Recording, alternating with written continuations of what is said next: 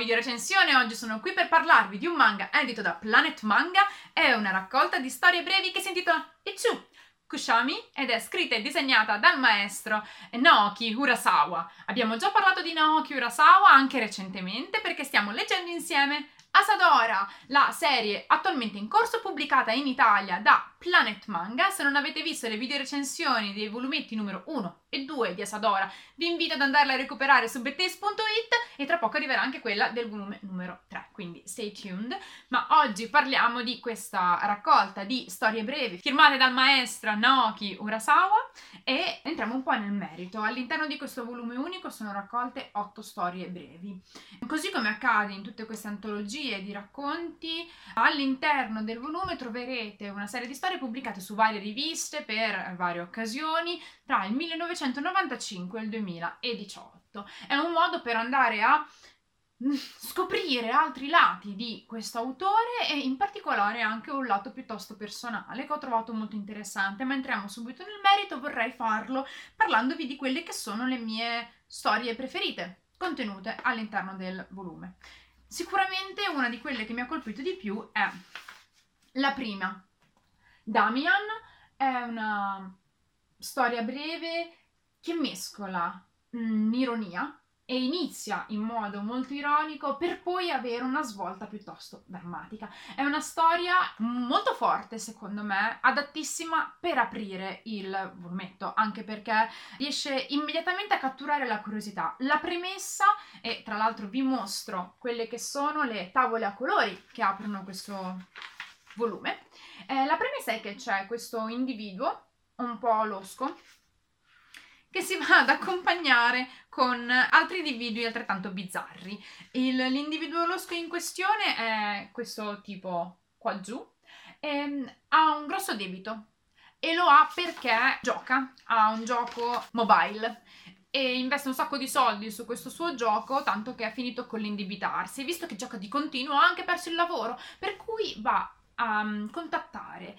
questi personaggi appartenenti chiaramente alla malavita e dice io ho una cosa da offrirvi. In cambio vorrei il vostro aiuto per riuscire a risanare il mio debito. Ciò che vuole offrirgli sono i servigi di un suo amico, che è questo tizio dallo sguardo catatonico, silenzioso, che si scopre avere una capacità molto particolare e quindi questo appunto fa mm, partire eh, una vicenda che all'inizio è bizzarra, buffa, ha dei risvolti ironici e divertenti e poi prende una piega molto sentimentale, eh, una svolta che sicuramente eh, riuscirà a stuzzicare la curiosità, è per questo che mi è piaciuta molto come scelta per aprire il volumetto. La seconda storia di cui vorrei parlarvi, anche la seconda storia all'interno del volume, è Lanciala verso la luna, che il maestro Urasawa ha scritto in collaborazione con Takashi Nagasaki. Questa seconda storia parla di un giornalista che scrive necrologi. Questo giornalista, quando era bambino, ha incontrato un uomo, un uomo che sembrava un clochard, se ne stava steso sul ciglio della strada e i due si parlano e a distanza di anni questo giornalista, questo bambino diventato poi giornalista, scoprirà che quel vecchio con cui aveva parlato è uno dei medium più famosi al mondo. Questo incontro fortuito fa sì che questo giornalista, che ormai era appunto ridotto a scrivere soltanto i necrologi, possa dare una svolta pazzesca alla sua carriera.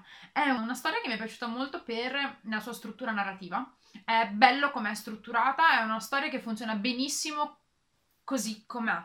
Nella sua brevità il cerchio comincia e si chiude ed è una di quelle che mi ha lasciato eh, una sensazione di maggiore soddisfazione dopo aver letto questo volume. Dopo questa storia sicuramente voglio parlarvi di una di quelle che invece si trovano in coda al volume. È una storia piuttosto particolare si chiama Il regno dei kaiju. Ed è piuttosto particolare perché viene raccontata da un punto di vista piuttosto peculiare, che è quello di un fanatico dei kaiju in un mondo in cui i mostri che attaccano il Giappone esistono davvero e quindi ci sono tanti fan dei kaiju che si recano in Giappone con lo specifico intento di andare nella terra, in particolare nella città che viene puntualmente attaccata dai kaiju.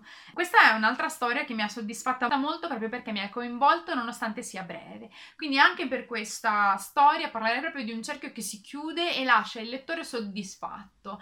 È una storia ironica con qualche sentimento e eh, secondo me vale proprio la pena di recuperarla.